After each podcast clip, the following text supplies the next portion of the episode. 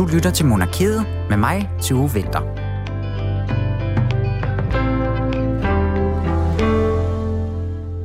Det er ikke så ofte, at kongehus i vores del af verden bliver blandet direkte ind i store politiske spørgsmål, men øhm, helt anderledes der ser det altså ud i Saudi-Arabien. Her der spiller kronprinsen Mohammed bin Salman en afgørende rolle i den tiltagende øh, oliekrise, som vi oplever i forbindelse med krigen i Ukraine. I dag i monarkiet, der skal det handle om lige netop den her saudiske kronprins og om, hvordan hele magtforholdet mellem den her noget kontroversielle prins og hele det vestlige øh, samfund kan ændre sig netop nu på grund af hans oliereserver. Derudover, der skal vi også et smut til Serbien, som jo ellers er et land, vi ikke rigtig burde beskæftige os med nu, hvor det ikke er et monarki. Men her har det nu levende overhoved af den øh, tidligere jugoslaviske kongefamilie altså givet udtryk for, at han er klar til at tiltræde den serbiske trone. Han skal jo så altså bare lige have overtalt en befolkning og et parlament også. Og hvad det nu er for noget, det ser vi også på i løbet af den næste lille times tid her. Men allerførst, så skal vi også have lidt mere øh, traditionelle nyheder, kan man måske sige, fra nuværende monarkier. Og dem kommer Julie Lindhardt Højmark og hjælper mig med lige om et ganske øjeblik. Jeg hedder Tue Vinter, og det her er altså Monarkiet.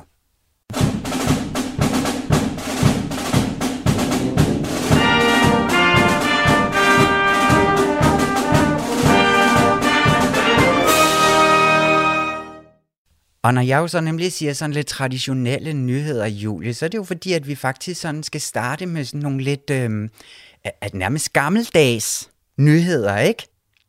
Hovsa, nu tænder jeg lige for min mikrofon også. Jo, helt. Ja, god idé. Ja, Perfekt. præcis.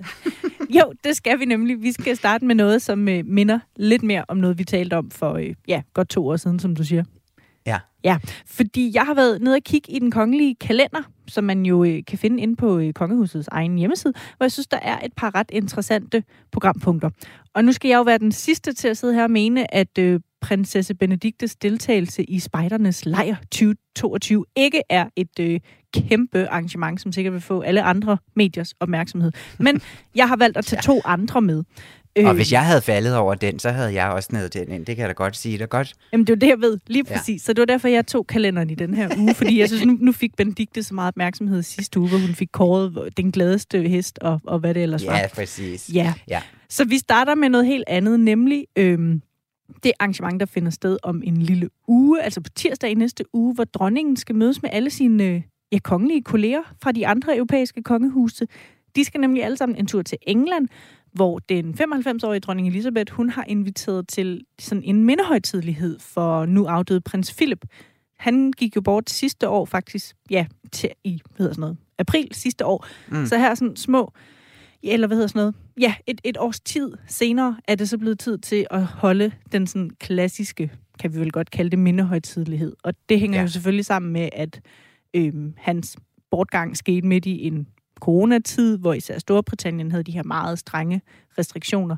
Øhm, alle kan nok huske de der billeder af en helt sortklædt Elisabeth, der sidder mutters alene inde i, øh, i kirken til hans begravelse.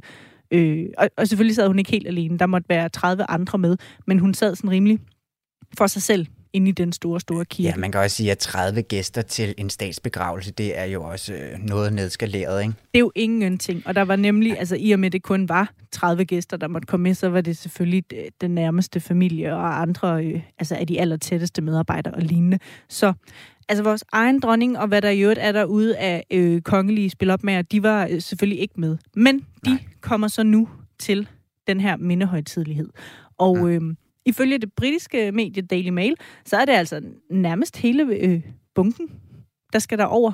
Altså, øh, det er både øh, kong Willem Alexander og dronning Maxima fra Holland, øh, Carl Gustav og Silvia fra Sverige, kong Philip og dronning Letizia fra Spanien, det belgiske kongepar og Harald og Sonja fra Norge, og så nogen, der var lidt nye for mig, prinsesse Margareta af Rumænien og hendes mand, prins Radu. Dem synes mm. jeg ikke, vi har talt så meget om. Og også den danske dronning, ikke? Og Fik nemlig også. Med. Ikke ja, mindst, hun tager nej. også et sted. Ja. Det gør vi nemlig. Eller det gør vi. Ja, jeg skal med derover faktisk. øh, men det gør hun. Øh, så øh, så ja. det skal jo nok blive... Altså, det er jo lidt specielt, når det er en mindehøjtidlighed, så bliver det vel ikke ligefrem festligt, men det bliver interessant, at nu fuldstændig som du indledte med at sige, at vi er lidt tilbage til nogle normale tilstande, hvor de her mennesker skal samles. Øhm, Ja, man kan også sige, at en mindehøjtidlighed for en mand, der næsten blev 100 år, ikke? Altså, det Præcis. er jo sådan en, øh, det er jo en, bare en utrolig smuk fejring af et meget, meget, meget langt liv, som man nærmest ikke kunne sådan. Der er ikke noget tragisk i hans dødsfald på den måde, vel? Nej, helt øhm, nøjagtigt. Øh. Så det er jo rigtig fint, at, at, det, at det faktisk kommer nu så, alle de her kongehuse fra Europa, der jo har alle mulige bånd til den engelske kongefamilie også, ikke? De også lige får mulighed til at lige sende ham en kærlig tanke. Ja, og vi skal huske på, at han var gift med dronning Elisabeth i sådan noget 70 år, og har haft kæmpe stor betydning for hele hendes virke som dronning, og kender jo sikkert også altså alle, alle dem, der nu skal derover og mindes ham, så de har nok øh, manglet den her form for, øh, for måde lige at tage, øh, tage afsked med ham på. Ja, men, men det er jo så altså den officielle gæsteliste. Nogen, som ikke er offentliggjort endnu, men som britiske medier forventer vil deltage af altså en helt åbenlyse grunde, det er jo så selvfølgelig øh, prins Charles og Camilla, hans to søskende, prinsesse Anne og prins Edward, øh, og deres ægtefæller. Men i den samling, så, så er det jo så også det store spørgsmål om prins Andrew, som vel er blevet persona non grata, om han finder mm. på at dukke op, eller om han har fået at vide, du holder dig bare pænt væk, fister. Ja, Ja, øh. så måske også sådan den yngste søn Harry, ikke? Eller altså jo. Charles søn og Meghan, om de uh, kommer. Lige præcis, som vel også er en, en form for blacklistet, efter de uh, smuttede til Hollywood. Så, um, så jeg tænker, ja. noget af det, der også bliver interessant, det bliver, uh, hvem der ligesom glemmer ved deres fravær. Og om, mm. Altså, vi tænker også ved Andrew, det er, sådan, det er jo så åbenlyst, hvorfor han ikke er der. Så begynder man at opfinde en eller anden historie om det, eller er det bare blevet sådan noget, at det er en selvfølge fra nu af, at han dukker selvfølgelig ikke længere op. Han er ikke længere en del af det fine Nej. selskab, en del af, af kongehusets ansigt udadtil. Men ja. Det altså, det tror jeg helt sikkert. Jeg tror ikke, at man kommer ud, hvis han ikke kommer og siger sådan, om han er syg. Nej, eller... lige præcis. At man begynder at altså, opfinde altså, forklaringer.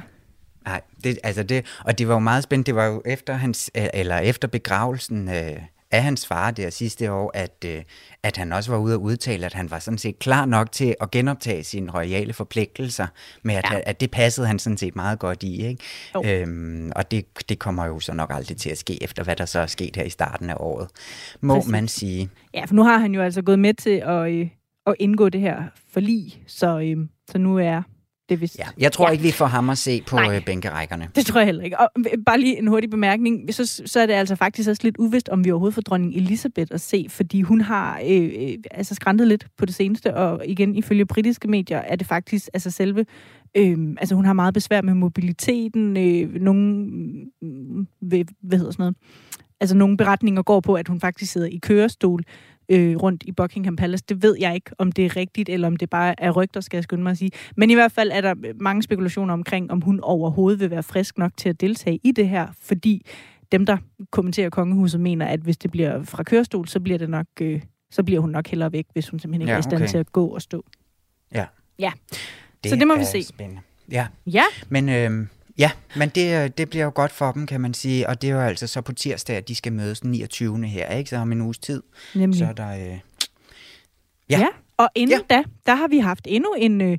Ej, ikke endnu, men en anden øh, festlighed her i vores egen Øh, ej, festligt. Det er jo frygteligt, når man skal prøve at lave sådan en overgang, hvor man skal sammenligne en mindehøjtidlighed med en festforestilling. Så nu, nu, nu prøver jeg bare at sige direkte, ja. hvad det drejer sig om. Det drejer ja. sig om, at den anden dejlige lille ting, jeg fandt i den kongelige kalender, det er, at det er på søndag, at der er en kongelig festforestilling på Amalienborg, øh, som altså både dronning Margrethe og prinsesse Benedikte og dronning Anne-Marie står for.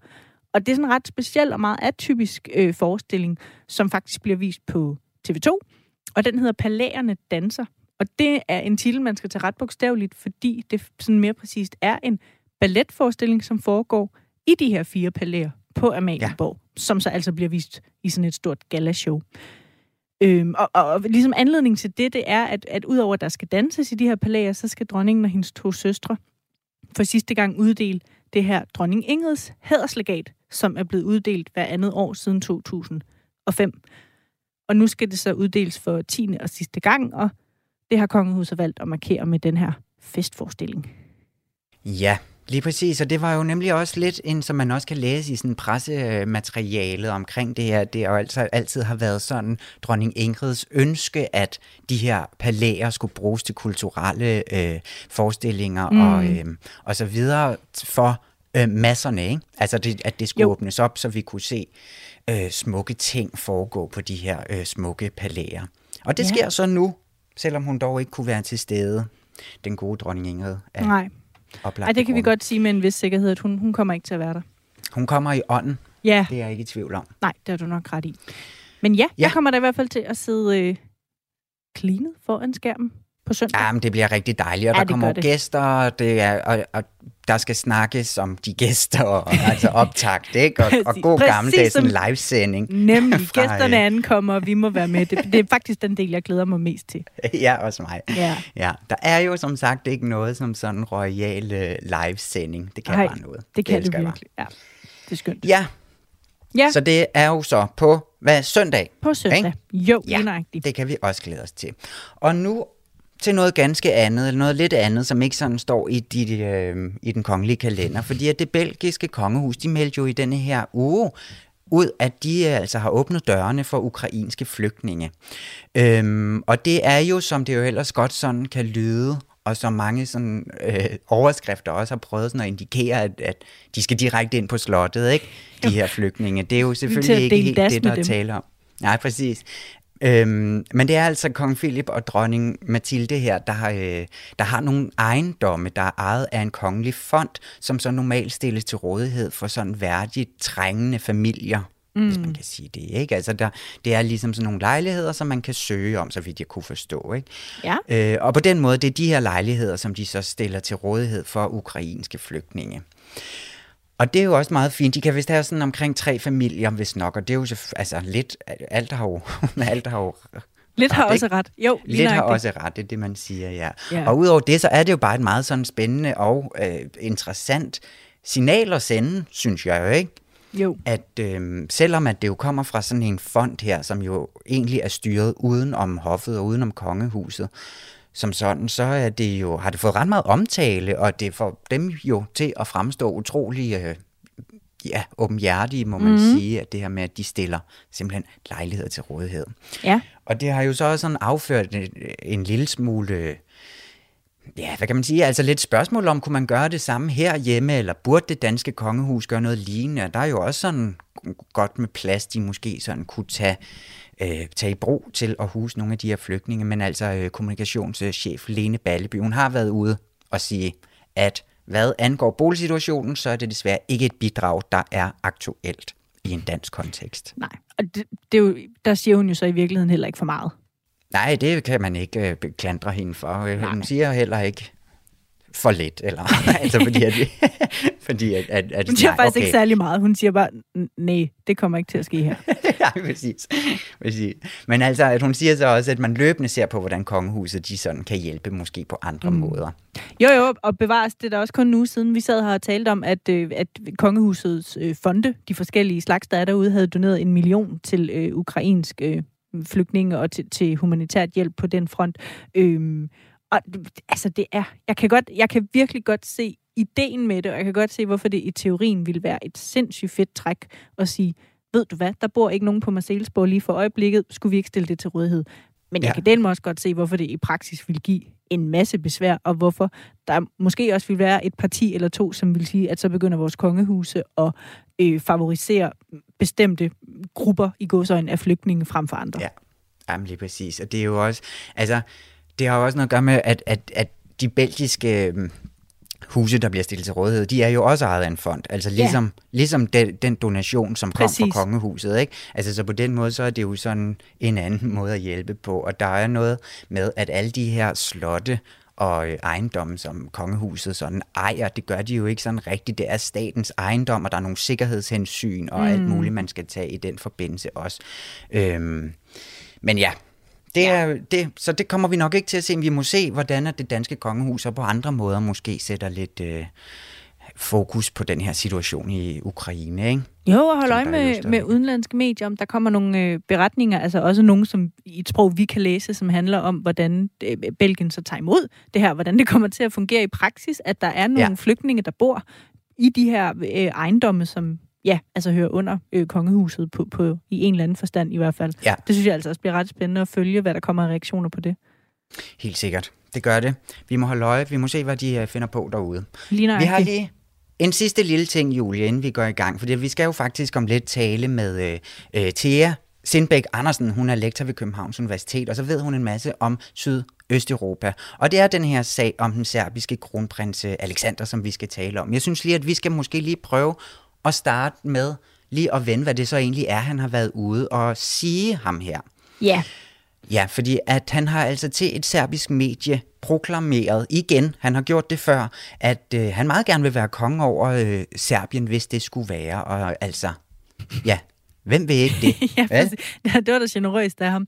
Ja, øh, og den, der skal... den tager jeg. ja, jamen det var sødt, der endelig var nogen, der meldte sig. Altså der skal vi jo skynde os at sige, nu er jeg meget tryg ved, at det er en ekspert, vi har på om lidt til at forklare hele den historiske kontekst, men ja. som mange nok vil vide, så findes der jo ikke et serbisk monarki, og derfor er det også sådan lidt en lånt titel, at han kalder sig for en altså for kronprins af, af et kongehus, der jo ikke længere eksisterer. Men det har jo selvfølgelig Nej. noget at gøre med det tidligere Jugoslavien, hvor han sådan set, altså, hvor han i den forbindelse er født med den her titel, og så i lang tid har øh, ligesom sagt, at der burde være et monarki igen i Serbien, og det ville han jo gerne stå i spidsen for, hvis det skulle være. Ja, og det som han sådan klart siger, det er ikke, at han er sådan ude på at skabe nogen form for sådan kup eller revolution eller noget, men han siger, at han er klar til at tage den plads, der tilhører mig gennem vores lands øh, tradition og min families historie som overhoved øh, for den kongelige familie, men kun hvis den serbiske befolkning ønsker det. Det er mm. ligesom det, som sådan er hans øh, udgangspunkt. Ikke? Jo. Øhm, så kan man snakke lidt om, om der ligger en lille snært af bitterhed i den her formulering om, at det er en plads, der tilhører ham. Ikke? Men jo. altså, det, øh, det må vi også lige høre nærmere om. Og han sidestiller det her altså med, at man skal kigge mod lande, hvor at vi har de her øh, monarkier, altså som i Norge, Sverige, Storbritannien nævner mm. han blandt andet. Man kan også møde Danmark ind i denne her, men altså hvor det fungerer super fint med sådan en upartisk leder, der kan samle på tværs af religion, baggrund og politiske holdninger, det han øh, siger. Ja, ja, så nu har vi jo ligesom sådan fået det på plads, at det har han været ude at sige her til det her serbiske medie, og så øh, synes jeg, at vi skal prøve at, at folde den historie lidt ud, og nemlig lige få en ekspert til at hjælpe os lidt igennem, øh, hvad det er for et, et kongehus, det her gamle jugoslaviske et, ikke? Ja, det kan hun klart hjælpe dig bedre med end mig i hvert fald. Godt, altid, Julie. Men du kommer tilbage og hjælper med quiz det er en aftale. lidt senere, ikke? Yes.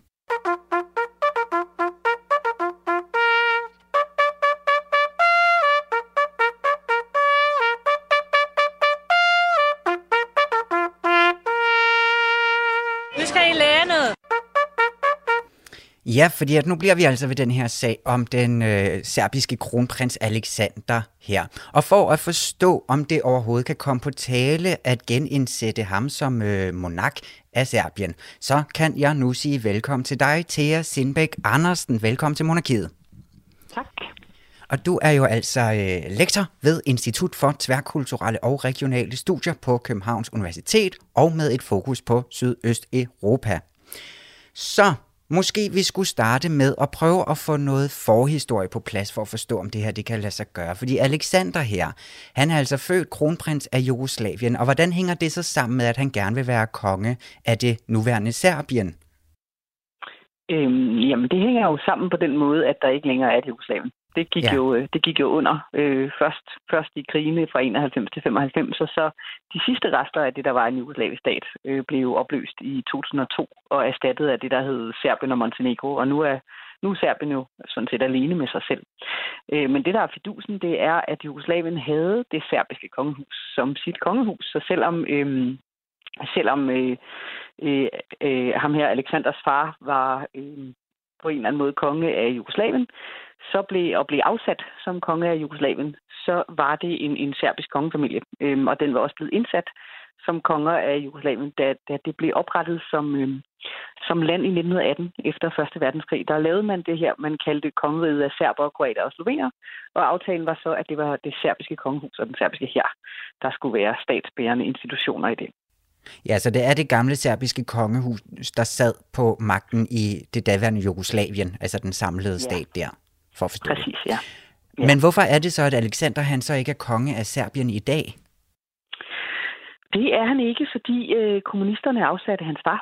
Øhm, og det, det gjorde de efter, efter de to magten efter 2. verdenskrig. Så det var simpelthen sådan, at, øh, at da Jugoslavien blev invaderet af aksemagterne i 1941, så flygtede øh, den, øh, den, den daværende konge, Peter, til, øh, til sammen med regeringen og alle mulige andre til, til London.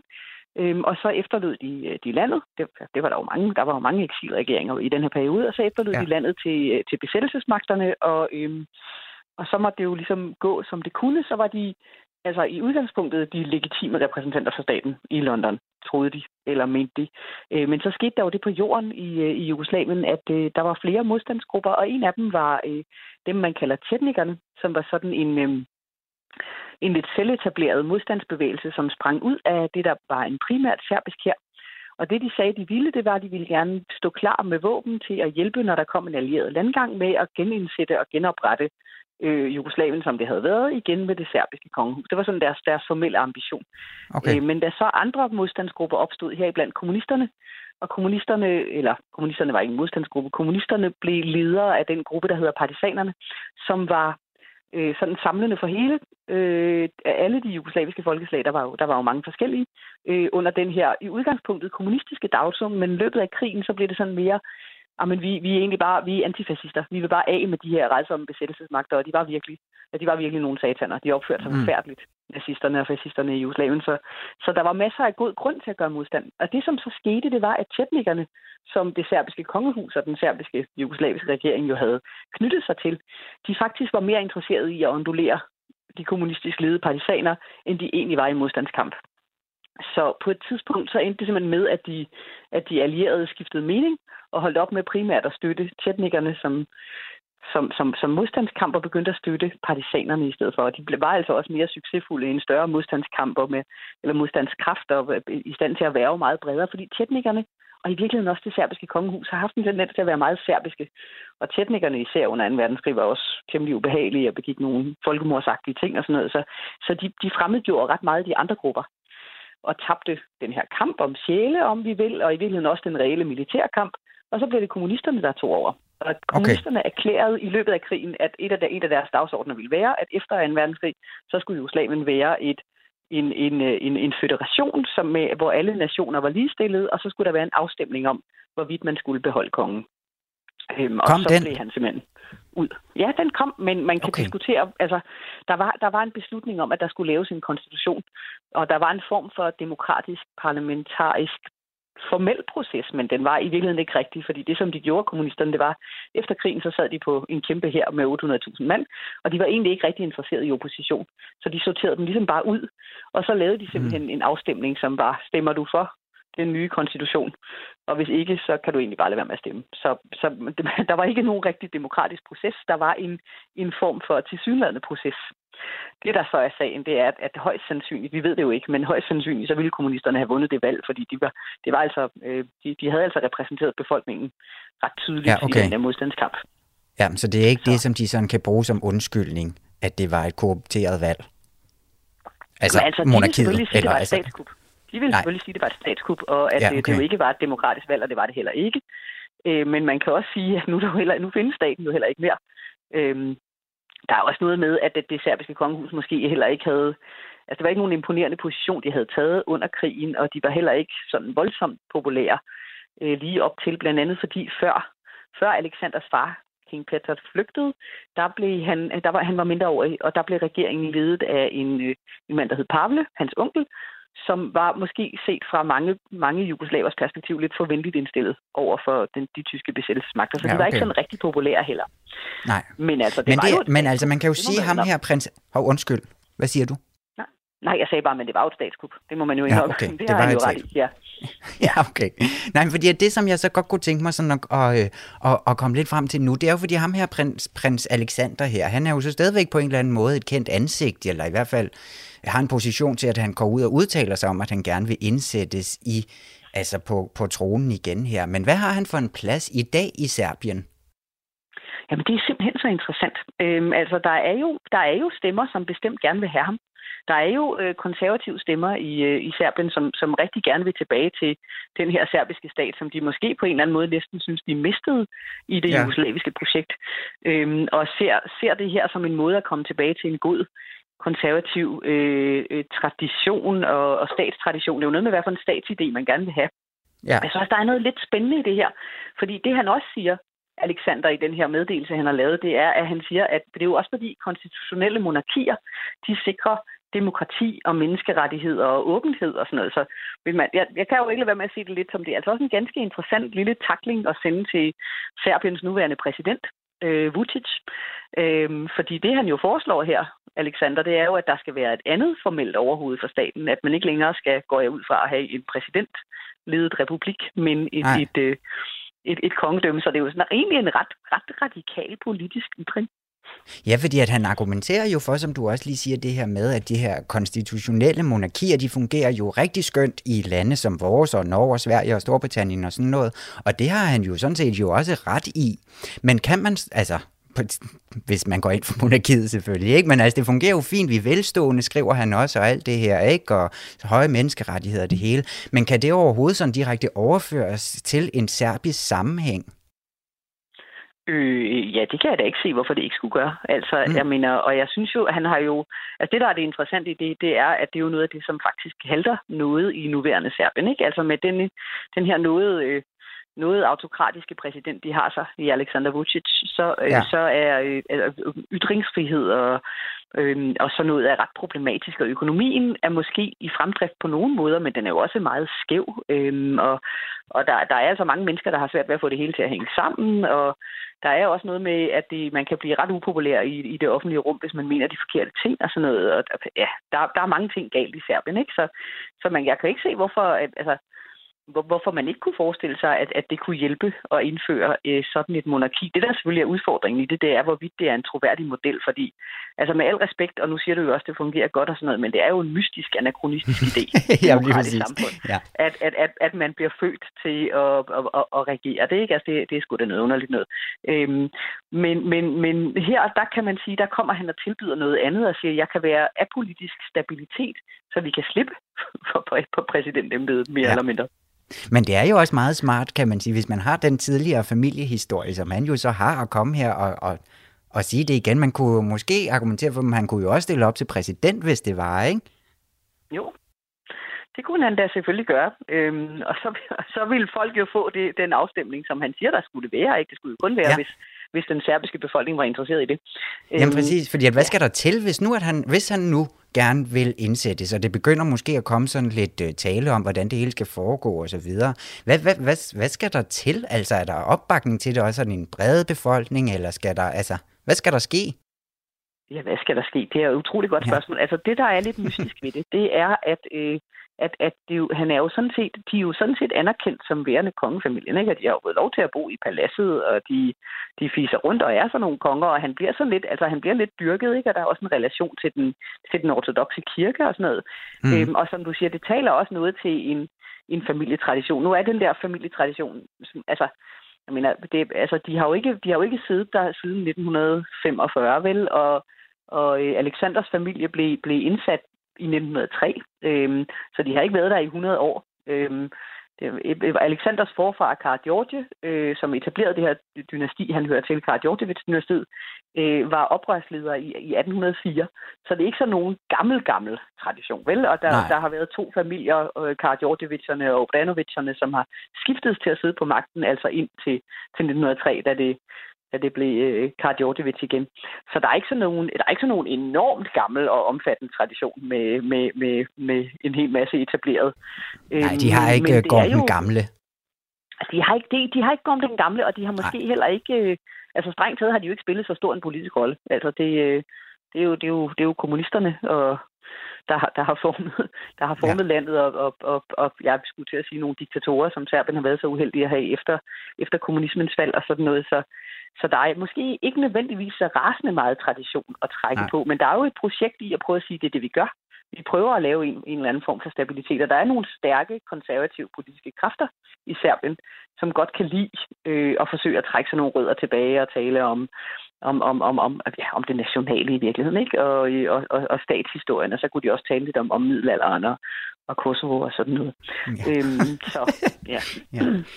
Men, men jeg tror du også, at det, altså fordi at han har, siger jo også i den her udtalelse, han er kommet med i den her øh, forbindelse, at hans familie har været udsat for den her negative propaganda gennem flere, øh, ja, flere årtier, sådan set, tror jeg, han skriver. Ikke? Er, er det mm-hmm. korrekt? Altså er der også en smedekampagne på den måde? Altså, øhm, det ved jeg egentlig ikke, om jeg synes rigtigt, der har været. Altså, de taler jo selv om, hvor velkomne de var, da de kom tilbage i, øh, i 91 første gang, og så jublede folk, siger de på deres hjemmeside, øh, det ja. serbiske kongehus, øh, som det nu er. Øh, men der er da ingen tvivl om, at kommunisterne kunne ikke lide dem. Altså, øh, og, og det, er jo, det er der jo ikke, ikke noget underligt i. Kommunister kan jo ikke lide konger, vel? Øh, og, og, og dertil kommer, at de jo, altså, de repræsenterede jo præcis det system, som det kommunistiske Jugoslavien havde afskaffet. På, på alle mulige måder. Ikke? Både det der med det arvelige og rigdom, og man er født til at styre, og, og også det her med, at, at mellemkrigstids Jugoslavien, som var det, der var kongedømmet, var temmelig, øh, temmelig øh, altså det var meget, meget, meget primært serbisk og meget mm. centralistisk, og, og mange grupper følte sig ikke særlig velrepræsenteret i det her system, som var. Øh, og der var store politiske spændinger i det. Så, øh, så øh, Alexanders farfar, som også hed Alexander, blev myrdet i Marseille i 1934 af andre grupper. Og det var også nogle ret vilde terrorgrupper, men, men det siger noget om, hvor mange politiske spændinger der reelt var. Det var efter den samme Alexander, havde, altså den ældre af dem, havde indført et kongeligt diktatur i 1929, fordi demokratiet ikke rigtig havde fungeret, og han ønskede at samle den her jugoslaviske stat i højere grad. Så, så, og, og det var sådan noget, at kommunisterne jo heller ikke øh, satte særlig stor pris på. Så da, altså, kongehusets øh, historie er ikke noget, som kommunisterne har skrevet pænt om. Selvfølgelig har de ikke det, og det er der Nej. jo egentlig ikke noget overraskende i man kan måske også sige, at det er lige præcis den historie, som du fortæller der, det er måske heller ikke den, han skal gå ud og argumentere for, hvorfor der skal være en konge øh, indsættes igen. Men nej, lige det her til... At øh, et kongeligt diktatur? Nej, nej, det er nok nej. det er nej. Men hvis lige her til allersidst, altså tror du nogensinde, det kommer til at ske? Får vi en ny øh, genindsat øh, kongelig familie i Europa snart? øhm, det, det, jeg kan faktisk ikke rigtig forestille mig det. Øhm, og det er, altså nu siger jeg ja, der er folk, der bakker op om ham, og der er folk, der siger, det, det, det, det kunne være rart, og også nogen. Altså der er måske også noget med relativt til, altså det, det, det som jeg kan se i det, det er den reelle kritik til, til, til, til, til det nuværende system, ikke? og kritikken af Vucic, at med en, en mindre autokratisk øh, statsoverhovedfigur, så vil man måske kunne få et mere stabilt demokrati. Det er, måske, det er måske næsten det, han siger, øh, Alexander, i den der udmelding. Mm. Øhm, det kunne jeg se som det argument, der måske en lille smule kunne være, men der er jo altså noget virkelig anachronistisk, synes jeg, i at forsøge at indføre et system, der i bund og grund heller, heller ikke er demokratisk. Vel, det er det Nej. jo ikke. Altså, det, er jo, det... Det, er jo, det er jo en sjov institution. Jamen, det er øhm... det. Men det er godt set af ham, synes jeg. Hvis han gerne vil være konge. Ja. ja Thea Sindbæk Andersen, vi når øh, desværre ikke at snakke mere om, øh, om det serbiske kongehus lige nu. Men tu, tusind tak, fordi at du vil øh, være med og gøre os meget klogere på det. Velbekomme. Det var en fornøjelse. Efter at kongen i statsrådet havde givet sin officielle godkendelse af forlovelsen, og Grevangeri derefter var blevet præsenteret for ministerne, fik pressen lejlighed til at fotografere de forlovede i audienssalen sammen med kongen og regeringens medlemmer med statsministeren i spidsen. Og der blev taget billeder i tusindvis.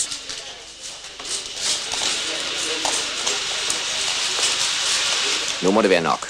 Det er et stort program, der venter.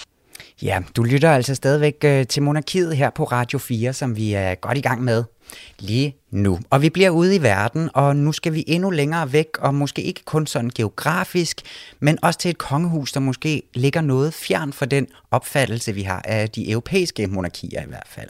Fordi i Saudi-Arabien, der er der en, øh, en kronprins, Mohammed bin Salman, der sidder hårdt, og nogen vil måske også sige ret brutal på magten. Han er ikke rigtig inde i det gode selskab i den vestlige verden, men det kan den her krig i Ukraine måske komme til at ryste lidt til. Og nu kan jeg byde velkommen til dig, Jørgen Bæk Simonsen. Velkommen til Monarkiet. Ja, tak skal du have. Du er øh, lektor ved Københavns Universitet med speciale i den politiske udvikling i de arabiske lande her.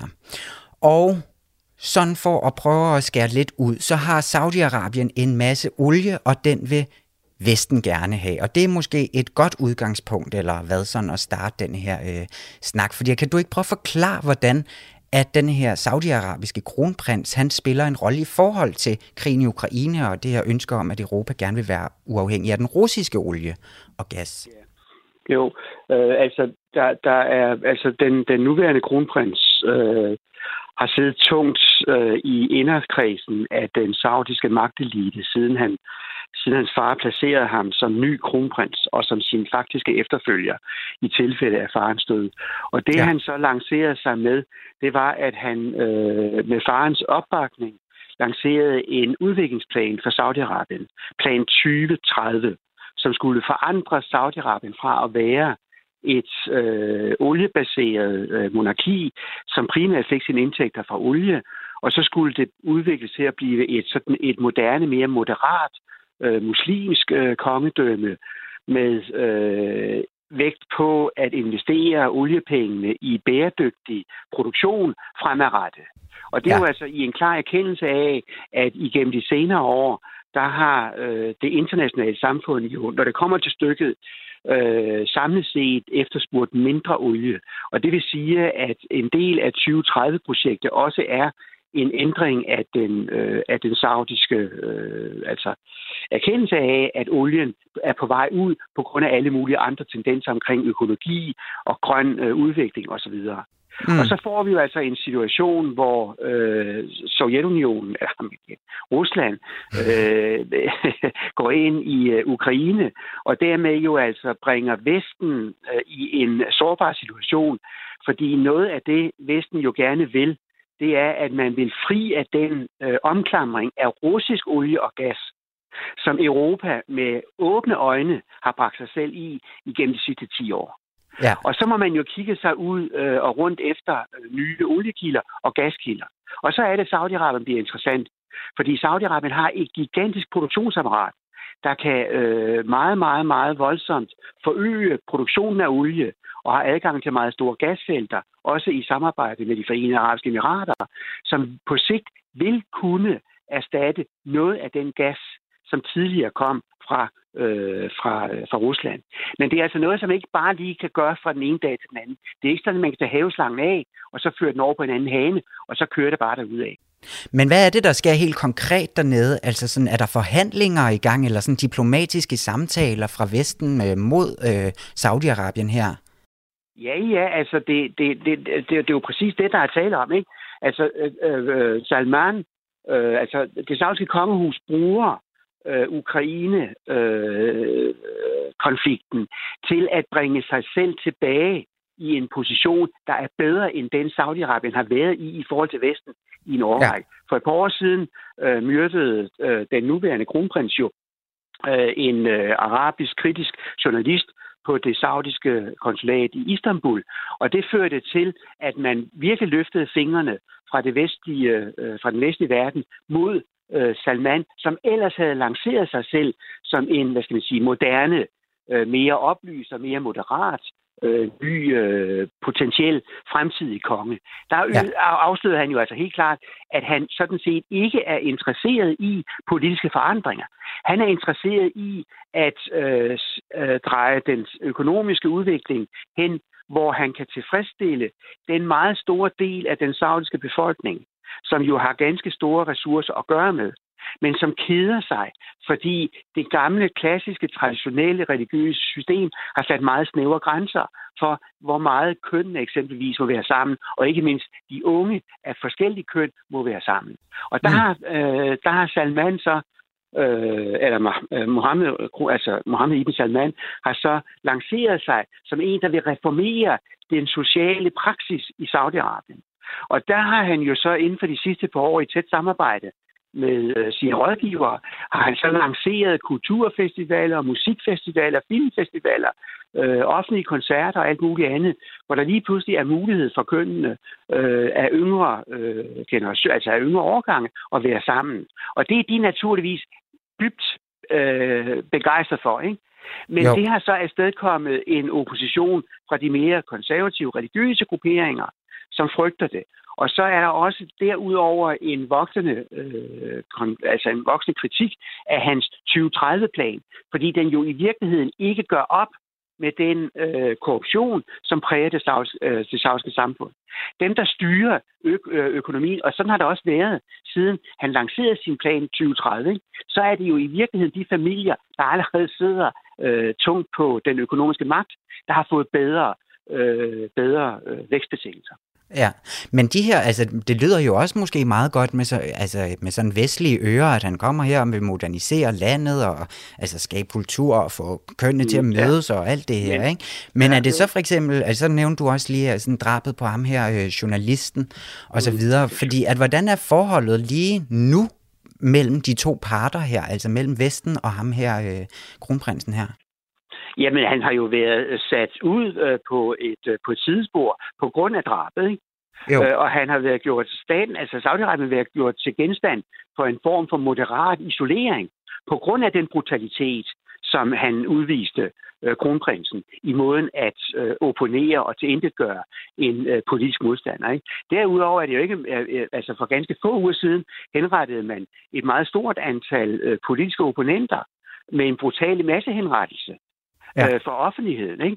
For ligesom at illustrere, at dem, der er nervøse for, at den øh, igangværende, øh, hvad skal man sige, kulturelle øh, øh, udvidelse af rammerne, de skal ikke være nervøse, fordi det er stadigvæk sådan, at Saudi-Arabien vil slå ned på det, sauderne betegner, eller det saudiske regime betegner som, øh, som, som trusler mod regimets stabilitet. I forhold til det her med, at, øh, at, at, vi, at hvad kan man sige, Saudi-Arabien, de sidder på noget, som vi rigtig gerne vil have nu, og ja, ja. det er jo svært at komme og bede om noget, hvis man har holdt folk ude i sådan en strakt arm gennem en øh, årrække. Er der sådan en tale om, at han kan begynde at bruge det her, altså hans oliereserver, for at skabe sig mere status jamen, i Vesten, altså, eller mere indflydelse? Ja, ja, altså jamen, i det tilfælde, at, at, at, at Rusland begynder at lukke ned, så har, så har han jo så, så har han en, en drømmesituation, ikke? Jo. Fordi den, den europæiske økonomi og produktion kan ikke køre, uden at der tilføres øh, øh, øh, olie og gas. Vel? Så det Men er det ikke farligt at, at lukke ham ind i varmen? Jamen, det er jo så også det, der er under opsejling, ikke? Det, jo. det, det er jo det, han har set. Ikke? Han har tydeligt set, at der er nu en pludselig ny energisituation, udløst af Ukraine-konflikten. Ikke? Altså, øh, det saudiske monarki har intet haft at gøre med den russiske invasion i Ukraine. Vel? Men resultaterne af den russiske invasion i Ukraine falder ud så eksplicit tydeligt til Saudi-Arabiens fordel. Og ja. det betyder jo så, at vest, den vestlige verden endnu en gang er til, øh, er til falds for øh, et øh, monarki, der tilsidesætter alle øh, anstændige øh, måder at behandle sin politiske opposition på. Ikke? Fordi man er i en situation, hvor man har brug for ressourcer, altså energiressourcer. Ja. Ikke? I forhold til... Man at lukke øjnene. Ja, ham her, altså i forhold til lige ham som person, og nu har vi jo også været inde på, at det lyder som om, at han sådan kører det her land sådan rimelig hårdt, men hvad er det for en, øh, konkret, hvad det er for en magt, hvad er det for en magt, han sådan sidder på? Er han sådan en diktator dernede, eller altså? Ja, altså, det, det ved jeg, altså, jo, altså, det, det, den saudiske familie har jo kørt kontrollen over Saudi-Arabien benhårdt, ikke? Men jo. det, som har været interessant i forbindelse med Salmans øh, overtagelse af monarkiet, det var jo, at da han havde overtaget monarkiet, så satte han først øh, Mohammed ibn Salman ind som øh, en af flere, eller en af to øh, kronprinser. Og efterfølgende så samarbejdede Mohammed ibn Salman, altså kronprinsen, og så faren, om at få resterne af øh, den forrige konges øh, familie, inder, inderfamilie, ligesom sat ud af, den, øh, af de magtfulde positioner, de havde.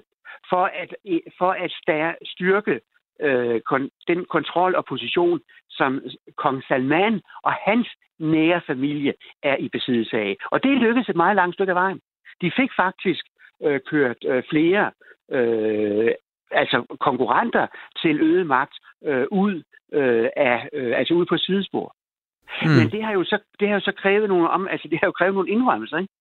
Og indrømmelserne har blandt andet ført til, at lige præcis de traditionelle religiøse øh, grupperinger har opponeret imod det her, den her liberalisering, som Salman og hans kronprinssøn Muhammed har sat i gang. Ikke? Fordi det er andre betragtes som en erodering og en svækkelse af den saudiske families fortsatte kontrol.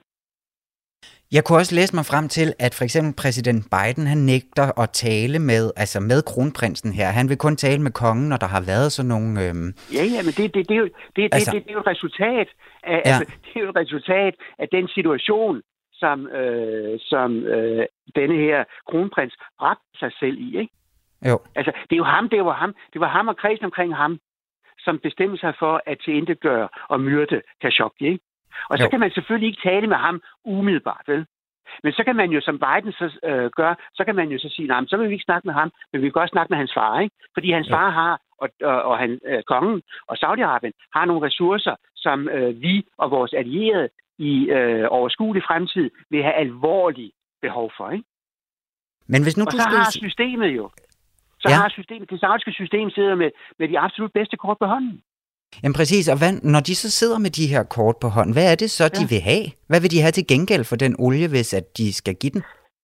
Ja, de vil selvfølgelig meget, meget gerne have øh, et, øh, et økonomisk samarbejde og investeringer, der kan bidrage til at virkeliggøre de planer, som øh, 2030 øh, projektet fra 2016 lancerede, nemlig mm. udviklingen af Saudi-Arabien, der ikke alene er afhængig af, af indtægter fra oliesalg, men også øh, kan øh, gebærde og udvikle økonomisk bæredygtige øh, produktioner af forskellige art.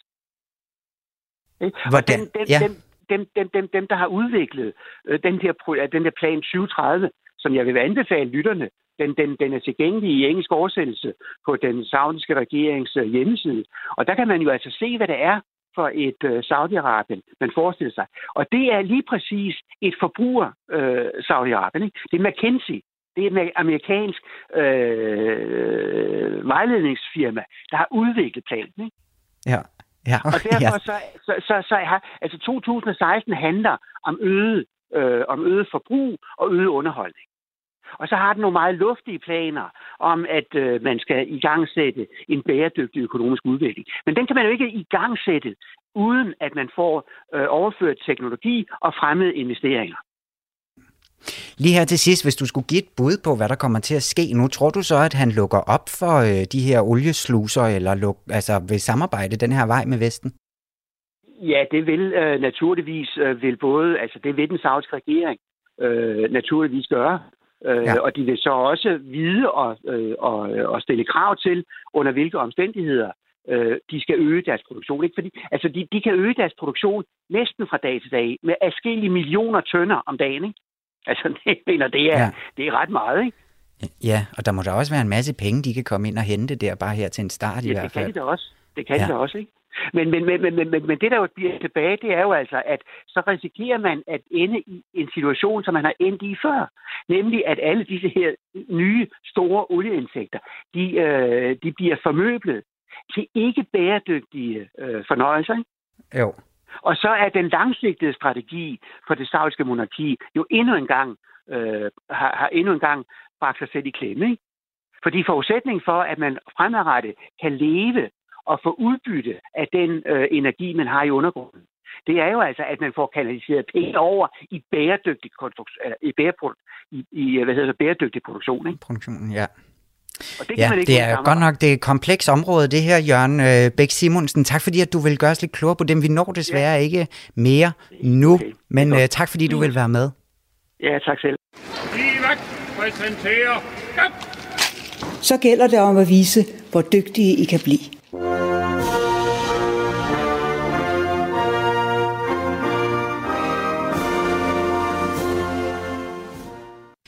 Julie Lindhardt Højmark, velkommen tilbage i studiet. Mange tak, Tue Vinter. Vi slutter jo uh, traditionen tro af med en lille quiz, men den ligger så lidt op af det, som vi startede med. Ja. Fordi at vi skal quizze lidt i et andet nedlagt kongehus ja. i dag. Ligesom det serbiske, som vi jo uh, hørte, uh, hørte om lidt tidligere. Ikke? Vi skal nu bare til Østrig-Ungarn og det var jo altså Habsburgerne, der sad dernede til uh. 1919. Ja, det var de stakler, der blev så indavlet, at det til sidst ikke at ja, det, ikke det var ikke rigtig godt. Ja, lige præcis. Ja. Det, det blev Men, ikke rigtig godt. Ja, ja det, det, er jo så sådan, altså det er jo nogle flere hundrede, altså flere hundrede år tilbage, at hele det sådan stod på, ikke? Men altså den habsburgske familie, den sad faktisk ret længe på tronen der i Nå, det. okay. I, øh, i Østrig-Ungarn. Det var især i Spanien, at de blev lidt nogle... Ah, Ja, Karl. Karl af Spanien, Men, det var den helt grælde, kan jeg huske. Ja, lige præcis. Det, det var ikke så godt. Men de render jo stadigvæk rundt derude, selvom de er afsat øh, som øh, monarker. Ja. Ligesom, øh, ligesom øh, den, øh, den serbiske kronprins der. Så nu skal vi altså quiz lidt i, hvad de render rundt og laver i sådan den nyere Habsburgske familie, om man vil. Spændende. Er du klar på det? Ja, så klar. Så kommer første spørgsmål her. Fordi hvis nu, at det ikke var blevet afskaffet, det her øh, monarki tilbage i 1919, så var det, og nu skal du holde rigtig godt fast, for nu kommer der et vildt navn, så var det Frans Josef Otto Robert Maria Anton Karl Max Heinrich Sixtus Xavier Felix René Ludwig Gaetano Pius Ignatius von Habsburg. Der er simpelthen ikke en eneste slætning, der ikke er blevet til gode set i den øh, Nej. sammenhæng. Det var ham, der havde siddet på tronen. Er det ikke vildt? Ah, har du talt sammen, hvor mange det blev til? Nej, det har jeg faktisk ikke helt, men altså, vi er deroppe omkring en 10-12 stykker her, tror jeg, ikke? I, dag, I daglig tale, der blev han bare kaldt Otto von Habsburg, så det, altså, Okay. så det var lidt nemmere. Så det kalder vi ham også fra nu af. Tak. Men han vil, øh, han, øh, hvad hedder sådan noget? Jamen, se, jeg bliver helt væk i alle de navne her. Det står der, det jeg skal læse nu. Fordi at han havde overtaget tronen, eller han, han overtog sådan set tronen i 1922 efter sin far, hvis det altså stadig var et monarki på det her tidspunkt. Ikke? Der døde hans far, han overtog i 1922.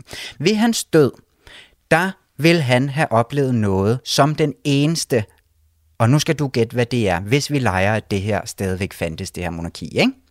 Ja. Vil han A have været den kejser, der havde fået flest ægte børn? Han fik 21 af dem. Eller vil han være den kejser, der havde regeret over det største landområde i Europa i mellemkrigsårene?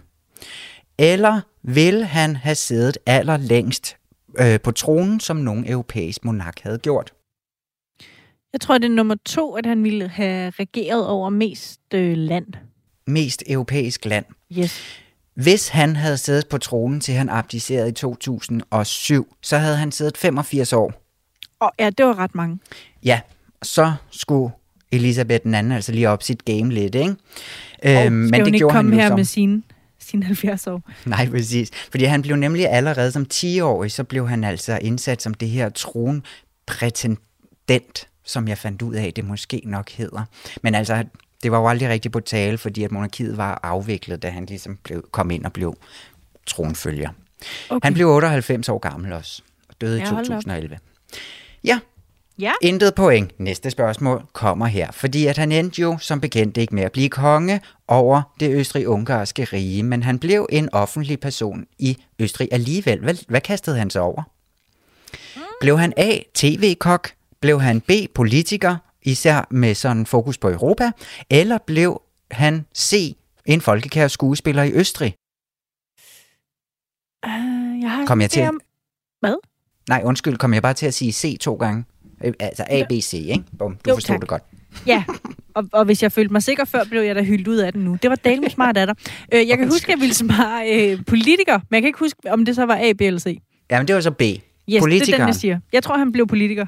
Yes, så er første point hjemme, Julie, fordi han Sådan. sad i, blandt andet i Europaparlamentet fra 1979 til 99, Ja. og har hele sit voksne liv været indblandet i europæisk politik. Spændende. Og tredje spørgsmål. Vi stryger til det, fordi at det synes jeg er et rigtig spændende det her. Fordi at i 1961, der var han faktisk lige ved at blive kongelig igen med land. Fordi hvad skete der her? A. Var det Franco, Franco, Franco hed han i Spanien, der havde ham i kikkerten til at blive hans efterfølger i Spanien? Eller var det B, stillede han op til præsidentvalget i Østrig, men altså ikke som præsident, men for at prøve at indføre monarkiet igen, og han tabte meget knepen til en socialist? Eller C, giftede han sig ind i fyrstedømmet i Andorra, og ham og hans kone stod til at skulle overtage tronen, men monarkiet blev altså også nedlagt her, inden de nåede så langt. Tænk, jeg tror, det er Andorra. Du går med Andorra. Mulighed C. Ja, du skulle have taget til Spanien. Ah, er det rigtigt? Ja, fordi at Franco, Pokkers. han skulle altså efter sine have haft ham i kikkerten, men øh, ham Nå. her, øh, Otto, han takkede nej. Og man mener til gengæld, at han... Øh, at det var ham, der sådan skulle have overtalt Franco til, at det skulle være Juan Carlos og den del af, af, af familien, der øh, skulle overtage tronen. Ja, det kan godt være, det egentlig altså taget betragtning, hvad Juan Carlos har været ude i af øh, den ene balladesag efter den anden de seneste år. Kunne det godt være, at man skulle have været gået med en Habsburg i stedet simpelthen? det kunne godt være. Ja, Det Nå. kunne godt være, men altså, det endte med, at Juan Carlos og Otto, han blev aldrig konge. Til gengæld så, øh, så udgav han en masse bøger og var en kendt politiker. Og, Ja, altså, havde det, det kan fedt. da være og han fik ikke godt. 21 børn, men han fik syv. Okay, det er også et par stykker. Det er et par stykker, og der, og der er jo så også en arving nu, der hedder øh, Karl, som altså også er politiker, kan jeg lige sige, men vi når ikke flere spørgsmål, fordi at vi er færdige. Okay, jamen vi håber, det går den nye Karl bedre end øh, den tidligere. Ja, Julie, du fik et point, det var da super flot. Det var et flot point. Ja, Det var det. det var det. Ja. Og monarkiet, det er simpelthen slut for i dag. Og der er nyheder om, øh, om et ganske lille øjeblik, men så er vi heldigvis tilbage om, øh, om en uge på onsdag kl. 13. Tak for i dag.